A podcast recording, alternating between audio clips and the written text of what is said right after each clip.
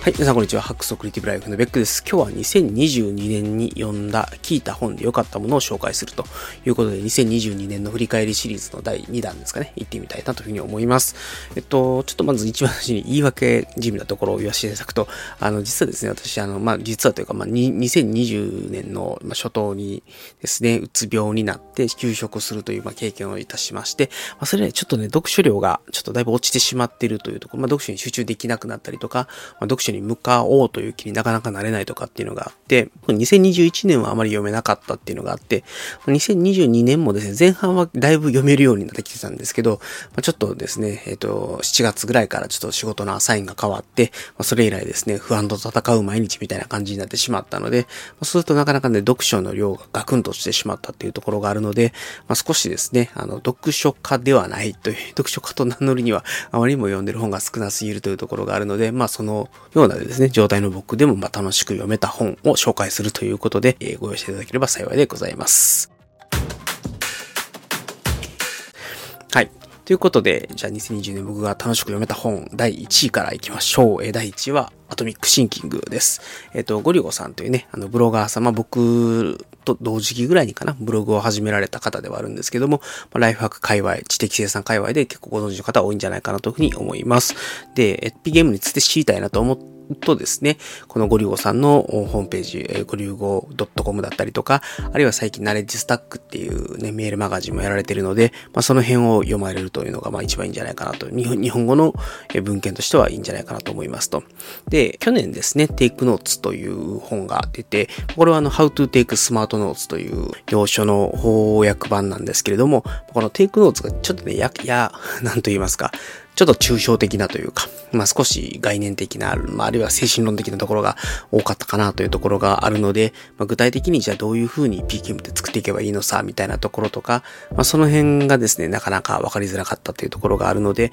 まああの、このアトミック審議はかなり個別具体的にあのやり方が書かれているので、まあ具体論とかな、ノウハウとかナレッジとかどういうふうに向き合えばいいかみたいな、なんかですね、そういう、あ、こういうふうにやれば PKM で作れんねや、みたいなのが、まあかなりですね、具体的に理理解できるいい本なんじゃないかなというふうに思いました。ということでね、ちょっとパーソナルナレッジマネジメントに興味がある方、あの、まあ、例えばですね、オブシディアンとか、ログシークとか、そういうものを使ってですね、PKM やっていきたいなと思っている方は、これぜひ読んでいただければいいんじゃないかなというふうに思います。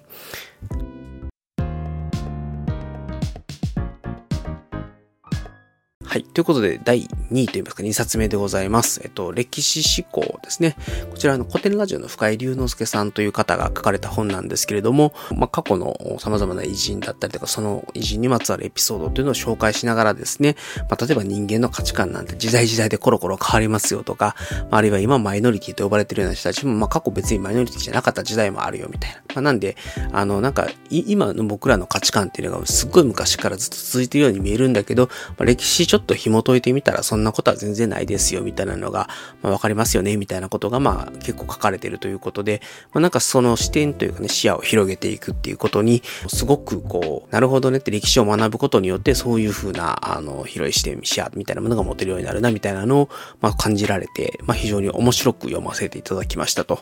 で、まあ、僕自身はあの、なぜ古典ラジオの過去回からのヘビーリスナーといいますか、まあ、ととはいえまだ1週しか聞けてないので2週3週と聞いてるような、ヘビーリスナーもいるので、それの人たちと比べれば、まだまだ、あの、若葉マークなんですけれども、まあそういう人間からすると、まあやっぱり、あの、その古典ラジオで言ってたような内容の中でも、特に面白いエピソードみたいなものがピックアップされて書かれてたりするので、あ、これあの時に話した内容やな、みたいなことを思い出しながらですね、まあ少しこう古典ラジオという、まあ一つ授業の 副読本みたいな感じで楽ししく読めたっていうところもあるので、まああの古典ラジオリスナーの方も、あの、いろいろこう思い起こしながら読めて楽しく読める一冊じゃないかなというふうに思います。で、これ歴史のガッチガチの歴史書というよりは、まあ、すごくライトに歴史だったりとか、カジュアルに、あの、偉人たちのことを学びながら、まあ少し自分の価値観とかね、視野視点というものをまあ広げていくみたいなことを、まあやっているような本ということで、まあ、なんですかね、一種のリベラルアーツの入門書に近いような、あの、本なのかなと思いますので、まあ結構サクサクって読めるような軽い文体でもあったりするので、歴史苦手やなという人でも、ちょっと読んでみると、ちょっと歴史に興味が持てて、まあ、歴史を学ぶことで、まあ、そういう視点、広い視点、視野だったりとか、あるいはあの価値観っていうのは、なんか普遍のものではないということを理解できていいんじゃないかなというふうに思います。はい。ということで次は3冊目ですね。連れが鬱になりましてと。まあ、これちょっと古い本なんですけれども、あの、漫画形式で非常に読みやすくて、あの、まあ、ちょっといろいろ自分のですね、えー、セルフケアのためもあって、まあ、いろんなちょっとそういう鬱とどうやって向き合っていけばいいかみたいな、あの、本っていうのは最近よく読んでるんですけれども、まあ、その中で、まあ、超ベストセラーですね。連れが鬱になりまして、を読んで、まあ、ちょっといろいろ自分の中でこう、もうちょっと理解を深めてみようかなということで読み始めましたと。で、やっぱり鬱を経験した人間としてやっぱこれを読むと、まあ、すごくよくわかる、そうそうそういうことあるよねっていうこともあるし、もう一つあの、全然この人と僕の鬱って違うんやなとか、あるいはこんなに僕はあの、追い詰められてないぞみたいなのがあって、まあなんかよくわからないんですけどね、その鬱としてのレベルみたいなものがあるんだとすると、まあ、ここまでひどくはなかったけど、まあこれぐらいのレベルで、まあそうすると症状としてはこの辺は似通ってるんだけど、ここは違うみたいな。まあ、なんかそういうちょっと相対的に自分が今どういう状態なのかとか、まあ、どういうタイプだったのかみたいなのがまあ見えて、あのまあ人それぞれうつ病って違うんだなとか、あの、一言でね、くくるっていうのはあんま良くないなっていうことをまあ改めて感じたという次第です。で、やっぱりね、こうやって誰かの体験談、そしてあの、この、あの、連れが普通になりましたの、あの、連れさんはですね、あの、うつから復活されている、寛解されているので、まあやっぱり僕自身まだ2年ですね、しか経ってないというか、2年も経った、2年しか経ってない、ちょっと難しいところなんですけど、まあ仕事でもなかなかね、あの、しんどい状況っていうのが続いているので、あの、考えには至れてないんですけれども、まあその時に向けてですね、まあそういう状態を迎えられるのかとか、まああの、そういう不安とかもあったりするんですけど、まあそうやって寛解された方とかの体験談とかを読むというのは一つですね、希望になるなというのを思いながら、あの、はい、非常に、あの、勇気をもらったというかね、まあいろいろ相対的に自分がどういう状態なのかっていうのも分かったし、まあもう一つ、えー、まあ寛解に向けて、まあまあ焦らずですね、まあみんな頑張ってんねやなって、俺も頑張ろうっていうふうに思えるような本でした。はい。で、3冊目、あ、4冊目ですね。えっ、ー、と、文句思考という本ですね。と、こちら、まあ、あの、いわゆるビジネス書の体裁を取りながら、僧侶の考え方とかね、僧侶の行動とか思考法みたいなのが、まあ、学べるっていう、なかなかユニークな本だなと思いました。ね、宗教色は驚くほど少ないなと思いましたし、まあ、あの、よく最近やりがちなのは、マインドフルネス的なね、本とかもあったりするんですけど、まあそういうものと同じくで、まあ極力特定宗教とあまりくくりつかないような書き方をしているっていうのが、まあ特徴的なところだなと思いました。で、えっと、もともとこの、著者の方がですね、えっと、僧侶になる前はですね、いわゆるこう成功した人の話をセミナーで聞きに行くみたいなことをやって、まあ、いわゆる成功に見せられた若者だったんですけども、まあそこからですね、僧侶になって修行で、まああの、3年間かな、確か、あの、アシュラムというところで、えっと、まあ、修行、まあ、されていたということで、その後また現世、現社会に戻りまして、現属性というべきかなに戻りまして、まあ、あの、我々のようなですね、一般の人間が、まあ、それの考え方とか思考法みたいなものを、まあ、身につけて、まあ、もう少しこう、人生をですね、えー、まあ、楽に生きるというたれなんですけど、まあ、苦しみからですね、まあ、逃れられるような心持ちみたいなものが持てるように、いろいろこう、メソッド化をした、あの、まあ、ノウハウ、アイデアっていうのを提供してくれる本ですと。で、えっと、大きくは手放して成長して与えるっていう3ステップで、えー、やっていきましょうということが書かれていて、まあ、いろんなアイディアが提供されているので、あのー、まあ、全然実践できるもので、まあ、例えば、よくありがちなあれでいくと、瞑想の話も当然できますし、まあ、あの、そういう奉仕をすることによって、まあ、自分の幸福度が上がりますよ、みたいな、まあ、そういうお話とかもあったりするので、まあ、あのー、完全に宗教的なところだけとか、その、仏まあ、仏教とかね、その修行とかの話だけではなくて、まあ、そこからですね、えっと、科学的にこういうあの論文があって、みたいなところまで言及されてたりするので、まあなかなか非常に、スピリチュアルみたいな感じではないというところは、非常に読みやすさのポイントなのかなっていうのと、まあ、そこに書かれていることをちょっとこう、じゃあやってみようかなって思わせてくれるようなですね、ところがあるのかなというふうに思いました。で、あとですね、あの、まあアイディア自体も非常に秀逸なんですけれども、埃をかぶった鏡話があって、まあ、その、我々が自分を見つめているのは、その誇りをかぶった鏡越しに自分を眺めているようなものだみたいな、あの、まあ、ちょっとそういうお師匠さんのお話を、が相場として入ってたりするんですけども、まあ、そういうものにですね、すごくハッとさせられるようなところもあったりして、僕もやっぱりちょっと最近やっぱ鬱になったからかわかんないですけど、結構あの、法事とかで、あの、お坊さんの話される内容とかを聞いて、ああ、面白いなというかね、うん、なんかやっぱり、あの、仏教って結構昔、まあ、ちょっと僕もこの人たちがやってるのが仏教なのか、ヒンズー教なのかはわからないんですけれども、あの、まあ、とにかくそういうですね、昔の人たちって結構いろんなことを考え尽くしてどうすれば人は救われるかみたいなとか、どうすれば人はその悟りの境地に至って、まあ、苦しみから解放されるのかみたいな、まあ、そういうことを、まずっと考えている人たちなんですね、仏教の人たちって。そういう人たちが考えてきたものっていうところから導き出された、まあ、一定のまあ、考え方とか、あ論理とかっていうのは、まあ、その、すごく今の現代社会を生きる僕らが聞いてもですね、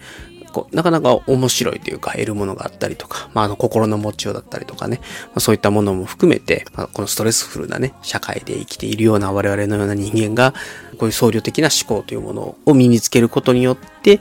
まあそのすごくしんどい状態になっているところから、こうふっと楽な気持ちになれるみたいなところが得られるというところが、まあ、まあそのために何をすればいいかということが書かれているので非常に面白かったですね。はい。なんでまあ今に出、あの昨日とか明日とかではなくてとにかく今今日に集中するとか、あるいはまああの他人からどう思われるかとかじゃなくて自分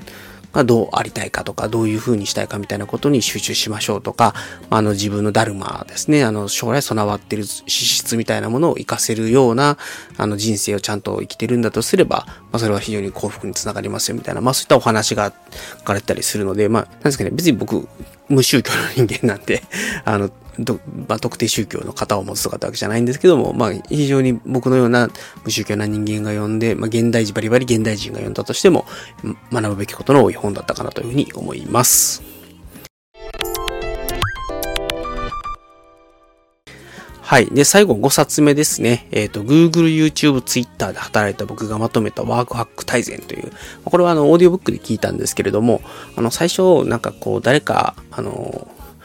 なんていうんですかね、あの、インフルエンサーが書いた俺のライフハックだぜ、みたいな本なのかなと思って、まあ、ちょっと聞き始めたんですけども、あの、なんか、どっちかっていうと、良い職場環境を作るためにはどういうことが必要かみたいなことが書かれている、あの、個人のためのハックというよりは、チームというか、組織のためのハックが書かれている本で、あ、そっちかと思って、結構あの、思ってたのと違う方向だったんで、あの、面を食らったっていうのがあるんですけども、あの、大きくはですね、3つのカテゴリーで、具体的な施策を紹介してくれるんですけども、一つ目がリチャージ、充電ですね。えー、仕事で疲労、疲弊してしまったエネルギーを、えー、再度チャージするために何が必要かということと、2点目がシンクロナイズですね。まあ、チームをどうやってシンクロナイズさせていって、えっ、ー、と、信頼とつながりをもたらすかとか。で、まあ、バズですね。活気、チームにとって、えー、最高の状態であるバズというのが、えー、職場、いい職場環境を作りますよみたいなことで、まあ、具体的にこういうことをすればいいですよみたいなのが書かれていたので、あの、まあ、何個か取り入れたいなと思いつつも、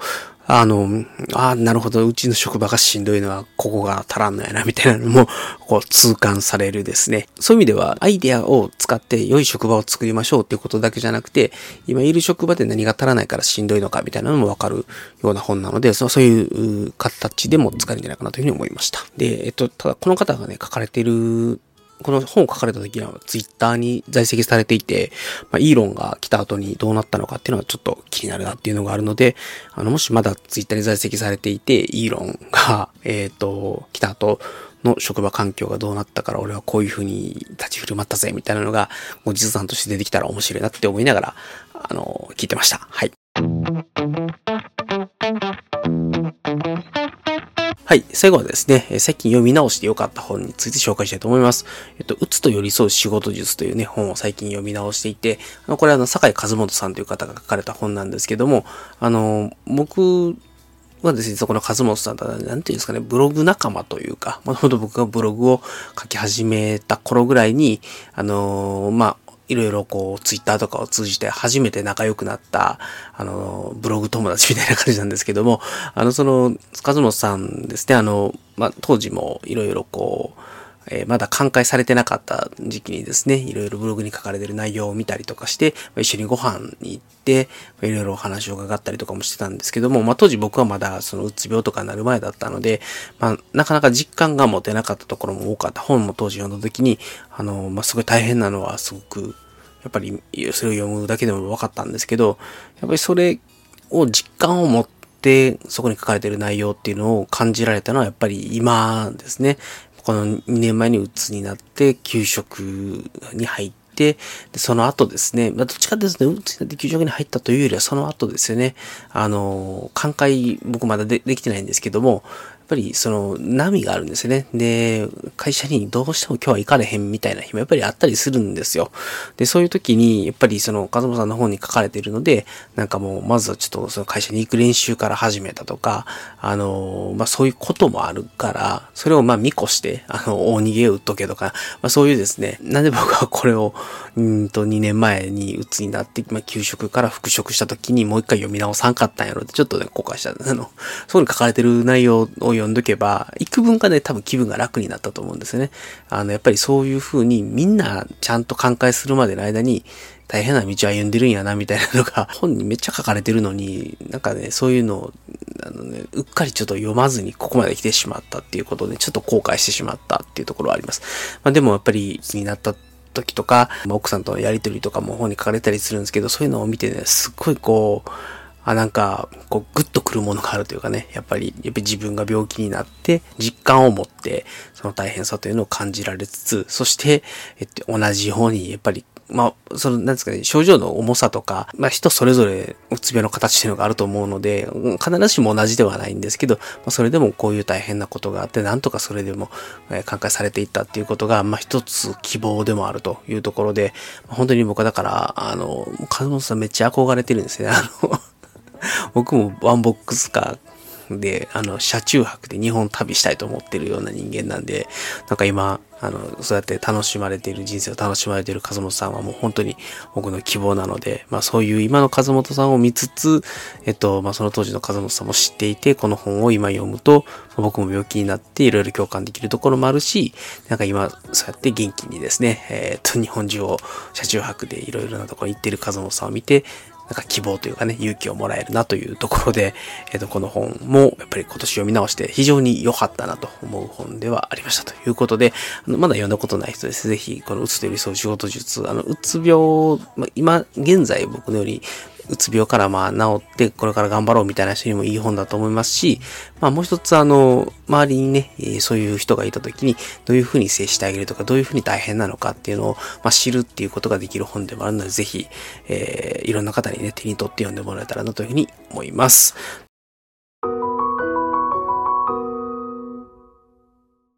ということで、今回はですね、今年読んだ本5選ということで、アトミックシンキング、歴史思考、連れが鬱になりまして、文句思考を Google、YouTube、Twitter で働いた僕が求めたワークハック大全。